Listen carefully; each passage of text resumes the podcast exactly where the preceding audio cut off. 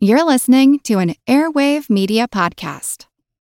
Say goodbye to your credit card rewards. Greedy corporate mega stores, led by Walmart and Target, are pushing for a law in Congress to take away your hard-earned cash back and travel points to line their pockets. The Durbin-Marshall credit card bill would enact harmful credit card routing mandates that would end credit card rewards as we know it. If you love your credit card rewards, tell your lawmakers, hands off my rewards. Tell them to oppose the Durbin-Marshall credit card bill.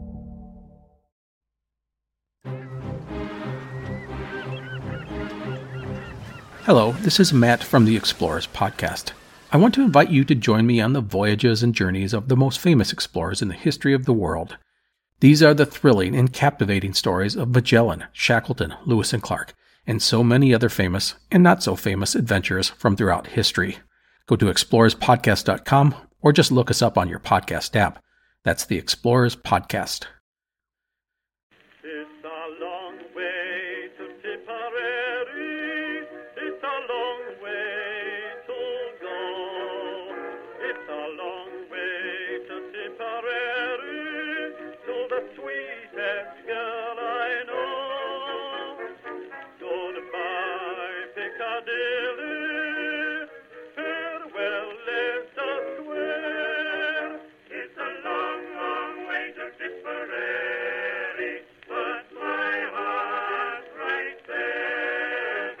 Hello everyone and welcome to History of the Great War, episode 209. While both the Polish and the Soviet leaders agreed in late 1919 to take a break from fighting and they began to discuss a ceasefire, both sides knew that this arrangement was only temporary. In both countries, leaders were already preparing to resume the conflict. It was just a matter of who, when, and where. The armies of both countries used this time to prepare for a new round of fighting, with more men being sent into the border regions and a greater focus being placed on making sure that they had the weapons and supplies that they needed. For the Polish army, the situation was clear. They were fighting for the very survival of their new country, or at least the country as they knew it. For the Soviet forces, they would be fighting for the future of the revolution, and also the restoration of some of the land that had been part of the Russian Empire before 1914. When comparing the two armies, it initially appears that the Russians had all of the advantages. They had far more men, with the Red Army possessing over 5.5 million men in total at the start of 1920. To match this, the Polish army had just over a million. However, the Poles were able to make greater use of their available manpower, with a far greater percentage of them being actually combat effective.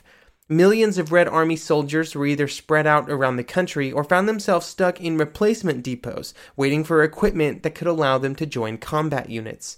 The large number of reserves was still a benefit to the Red Army, and the Polish forces would have no way to replace large numbers of losses if something catastrophically bad should happen. Between the two armies were the people of the borderlands. Most of the early fighting would occur in these borderlands, or the areas between the zones of secure Polish and Soviet power. In these areas, many people who were not directly aligned with either side would suffer from serious violence as both sides moved through during their military campaigns. Throughout late 1919 and early 1920, both sides struggled to control and administer the areas that they had captured by the end of 1919. The Polish authorities found themselves in control of areas with few Polish people, making the control of the territory much more challenging. They would often resort to violence, especially in the areas that were believed to have supported the Russians. The blame for this support fell especially hard on the Jewish populations in the region, who were almost always judged to have supported the communists. As the fighting started up again during the spring of 1920, the violence in the region just escalated. As the two armies moved through the territory, they often committed atrocities, as people who were suspected in any way of helping the other side were either arrested or killed on the spot. The Red Army added the extra violence that was always present in its class-based revolution. Landowners and local business leaders who remained behind when the Red Army moved into a region were at serious risk of being killed. It was really just a bad time to be living in these areas, and there was really nothing that they could do about it. All that they could hope was that they survived. The Red Army that was preparing for the resumption of hostilities with Poland was very different than the Red Army that had been fighting the Poles since 1918. This was the post-Civil War Red Army, and that meant that many of the improvements that had been made by the Russian military to win the Civil War were now also present in the army that would attack West. At the highest level, the army was still controlled by dedicated communists, with Trotsky still a member of that group. However, there were large numbers of old Tsarist officers that were actually leading the army, officers that had been brought in during 1918 and 1919, and over the previous year had proved their loyalty and leadership abilities during fighting with the Whites. There had been some defections to the White armies early on, but after a year of fighting them, and with the White forces being by early 1920 far past their point of greatest strength, there would be few desertions during 1920. One thing that I probably have not discussed enough is that due to the structure of the Red Army and the general loyalties of the officers and the men, the people commanding the Red Army at this point were far younger than the officers in the army had been during 1917. It was not all uncommon to see armies and army groups that were led by men in their 30s, positions that would have been occupied by men in their 50s and 60s during the First World War. This brought with it new ideas and new ways of fighting, which both sides would take advantage of in the coming campaign. While the overall effectiveness in the soldiers and officers of the Red Army was greatly increasing, the weapons that they had available were also increasing both in quantity and quality. This was due to a combination of increased local production and British and French weapons that had been captured from the White armies during the defeats and retreats of 1919. This allowed the Red Army to bring much more firepower to the front than they had in the past. They had also found new and interesting ways to introduce more firepower onto the battlefield, my favorite of which was the tachanka. The tachanka was a horse-drawn cart or buggy that had a machine gun mounted on it. This was a setup that had been used during the First World War, but would see much greater use during the Civil War and Polish-Soviet War periods. The ability to rapidly move a machine gun around the battlefield was a great asset, and it allowed the gun to be rapidly repositioned to provide fire support for an attack or defense, and then it could just gallop away before the enemy could properly react. This is just one example of how both sides tried to increase the mobility and firepower of their forces. Another was simply a much greater emphasis on mounted troops. Both sides would field a higher percentage of cavalry than was typical during the First World War, and they provided a much greater part of both armies' fighting capability. Even though both Polish and Russian cavalry had the same basic goals, they did choose to accomplish them in slightly different fashions. The Russian cavalry was generally less organized, but had larger numbers, and the more disciplined Polish units were often smaller. No amount of mobility could prevent the two armies from having to work around certain geographical features of the areas where the fighting would occur, and these were the geographical features between Western Russia and roughly Warsaw, where the Soviet advance would end. In this area, the Poles and Soviets would have to work around the same geographical features that had caused so many issues during the First World War, and would again during the Second. The entire front occupied by the two armies was over 1,000 kilometers long. However, not all of this territory was suitable for large offensive operations. In the north, the new countries of Latvia and Estonia forbid either side to march through their territory, and there were also large numbers of lakes and forests which impeded movement. Then on the southern end of the front, the Carpathian Mountains and the Dniester River reduced the ability of armies to campaign, and so they would be funneled northwards. This forced all of the fighting into the central area of the front, and this area had its own geographical features, the most noticeable of which was the Pripyat Marshes. These marshes, roughly 60,000 square miles of them, were broadly a triangular shape, and this caused some issues for both sides. For the Russians, it would mean that any advance to the west would need to occur on both the north and south sides of the marshes, which would split their forces but allow the Polish army to concentrate as one unit on the western end of the triangle near Warsaw. If the Polish army then wanted to also advance, they would also have to split their forces, but at least they would meet a Russian army that was similarly divided. These problems and the slight Polish advantage in the defense would shape the fighting during 1920. All of the geographical oddities of these areas where the fighting would occur were incredibly important because the fighting would be very different than the mostly static fighting that had occurred before 1918. Neither side would be able to construct or man large defenses that would slow the fighting, and this meant that the fighting in 1920 would be far closer to the war of movement that the generals of 1914 had dreamt of than the trench-bound reality of the First World War. As I mentioned last episode, Pilsudski and the Polish army planned to attack into Russia as quickly as possible in 1920. They were aiming for April as the start date for this offensive, a date chosen because it was the earliest possible time that an attack could occur but still avoid the worst of the winter weather. This early attack was believed to be absolutely essential, because all of the Polish leaders were fully aware that if the Red Army could fully prepare, then it would be stronger both in terms of manpower and in its capabilities.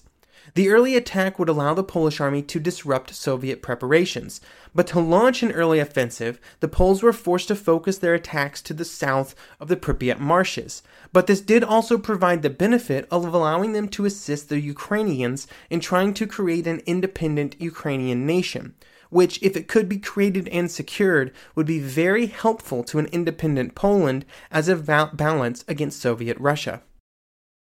As with many engagements during the Polish-Soviet War, especially in the early stages, I don't think I can give you exactly what the numbers were in the armies when the Poles launched their opening attacks. Even if we could determine exactly how many men were available in both armies in Ukraine in 1920, there would still be other factors that would make it challenging to determine how many men were actually available to each army at the front. The Red Army had the biggest problems to deal with, which pulled many units away from the front lines.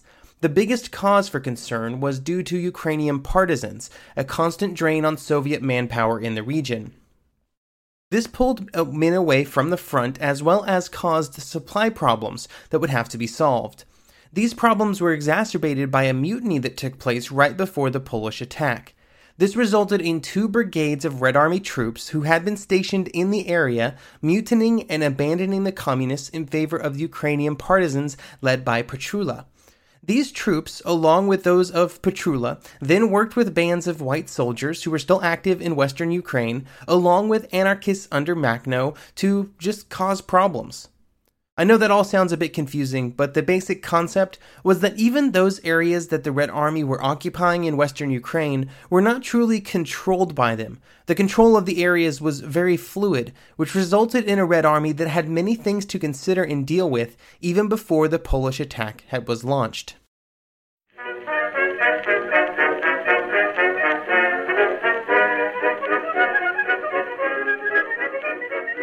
Say goodbye to your credit card rewards. Greedy corporate mega stores, led by Walmart and Target, are pushing for a law in Congress to take away your hard-earned cash back and travel points to line their pockets. The Durbin-Marshall credit card bill would enact harmful credit card routing mandates that would end credit card rewards as we know it. If you love your credit card rewards, tell your lawmakers, hands off my rewards. Tell them to oppose the Durbin-Marshall credit card bill.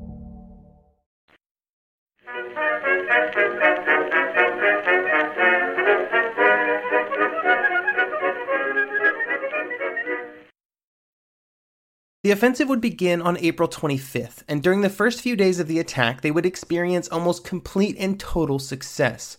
In just the first day, the Third Army would advance 55 miles from its starting point. This represented an advance far larger than expected, and instantly the goals for the offensive were expanded. The 4th and 6th Armies then joined in the attack as well, and they also began to advance. All around the front, Soviet divisions and units found themselves either cut off or surrounded, or they were in very rapid retreat. In many areas, the equipment and especially the artillery would have to be left behind in a frantic dash to the rear. Retreating was at this stage the best option available. Many units that actually had the ability to stand and fight were quickly cut off since all of the units around them chose to run. The majority chose the path of retreat though, and they saved their strength for another day. This allowed the Polish troops to continue to advance toward their primary goal, the city of Kiev. On May 6th, Polish cavalry would approach the city. The Polish plans had taken into account the assumption that the Russians would defend the city rapidly, but instead, when the Polish cavalry arrived, they found it almost completely abandoned. This was in some ways good and also bad for overall Polish objectives.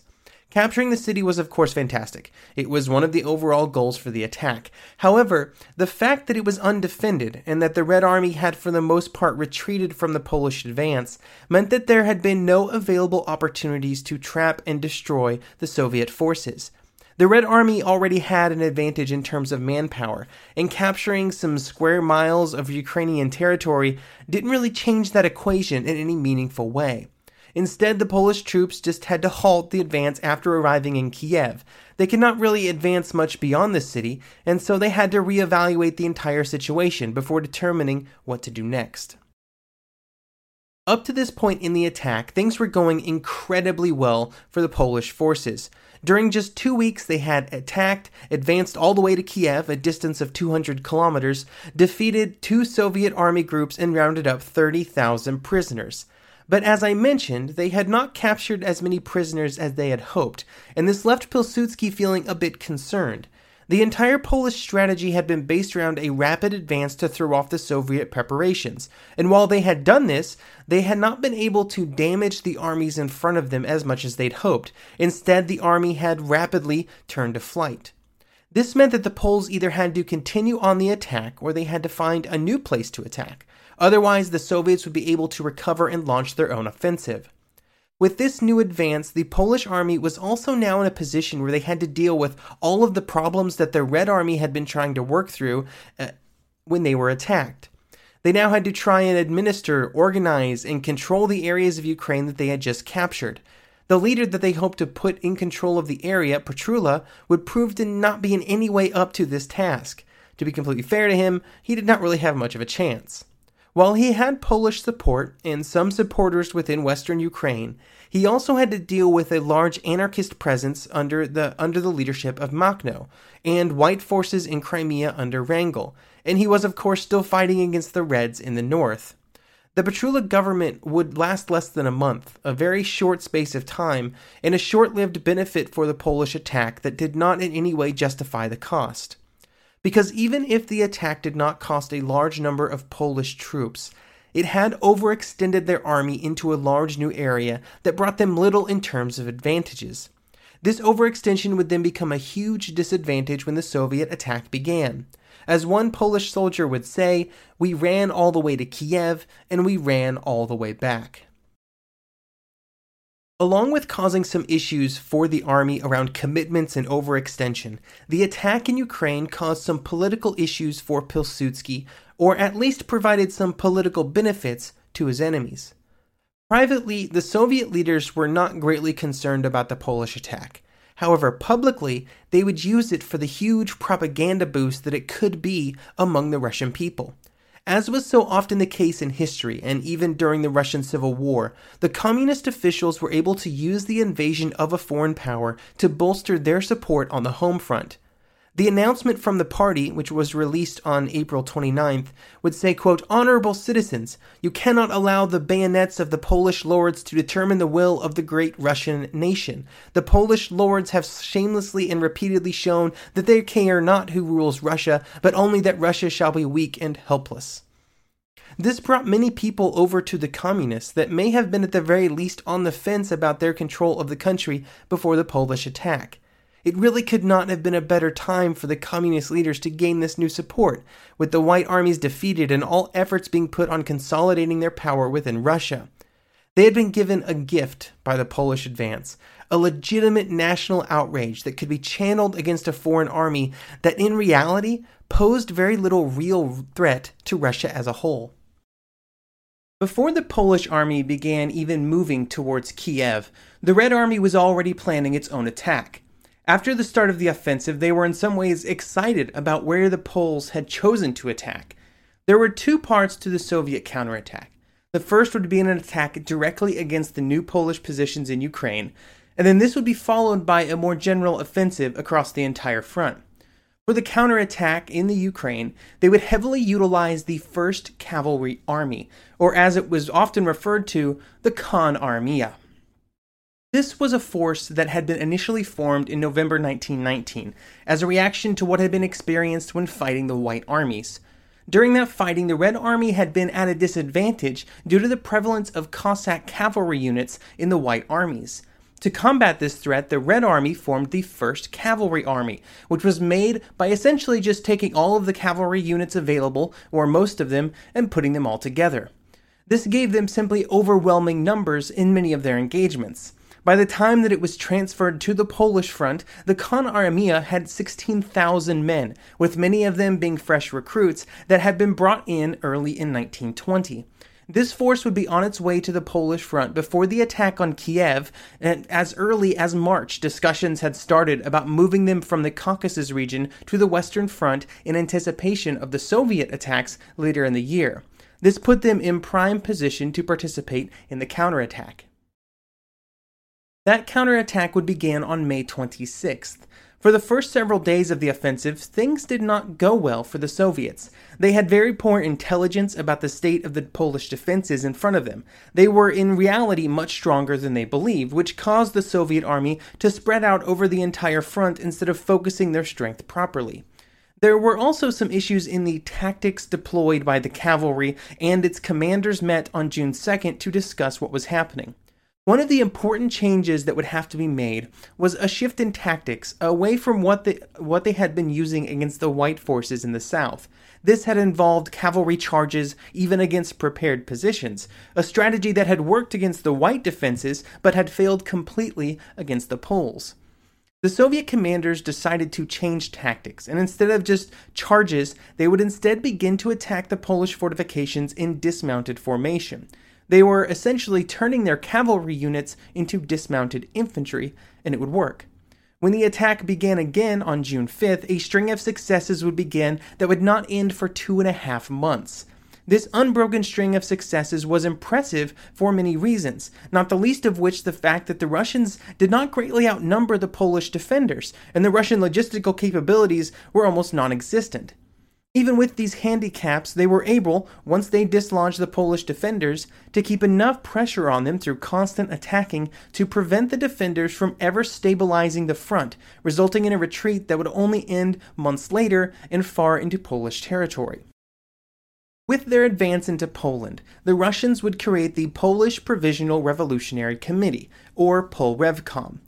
This PolRevCom was created by the Russian communist leaders to coordinate and control all of the revolutionary and political work involved in creating a communist Poland after the invasion of the Red Army was complete. There was a concerted effort to make it clear that the PolRevCom was separate from the Russians. The leaders were all Polish, and they made it clear that the arrangement was only temporary, with a new government to be created by the Polish workers after they were unified and the nationalists in Warsaw were overthrown. From the very beginning, they would run into a huge variety of problems that would very quickly result in the downfall of the PolRevCom as a concept. As was so often the case, the most pressing issue was food.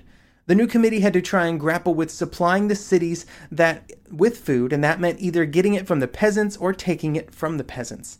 They chose the former policy and negotiated with the peasants to try and secure a food supply. This would cause later problems, but was necessary at the beginning because the peasants in Poland were very different than those in Russia that the communists had dealt with before. They were generally wealthier and more organized, and with the limited strength available to the PolRevCom, it meant negotiating was really the only option. This is just one example of the fact that there were many problems for the PolRevCom to try and solve, but most of their problems would be rooted in the fact that they did not enjoy the support of, well, anybody.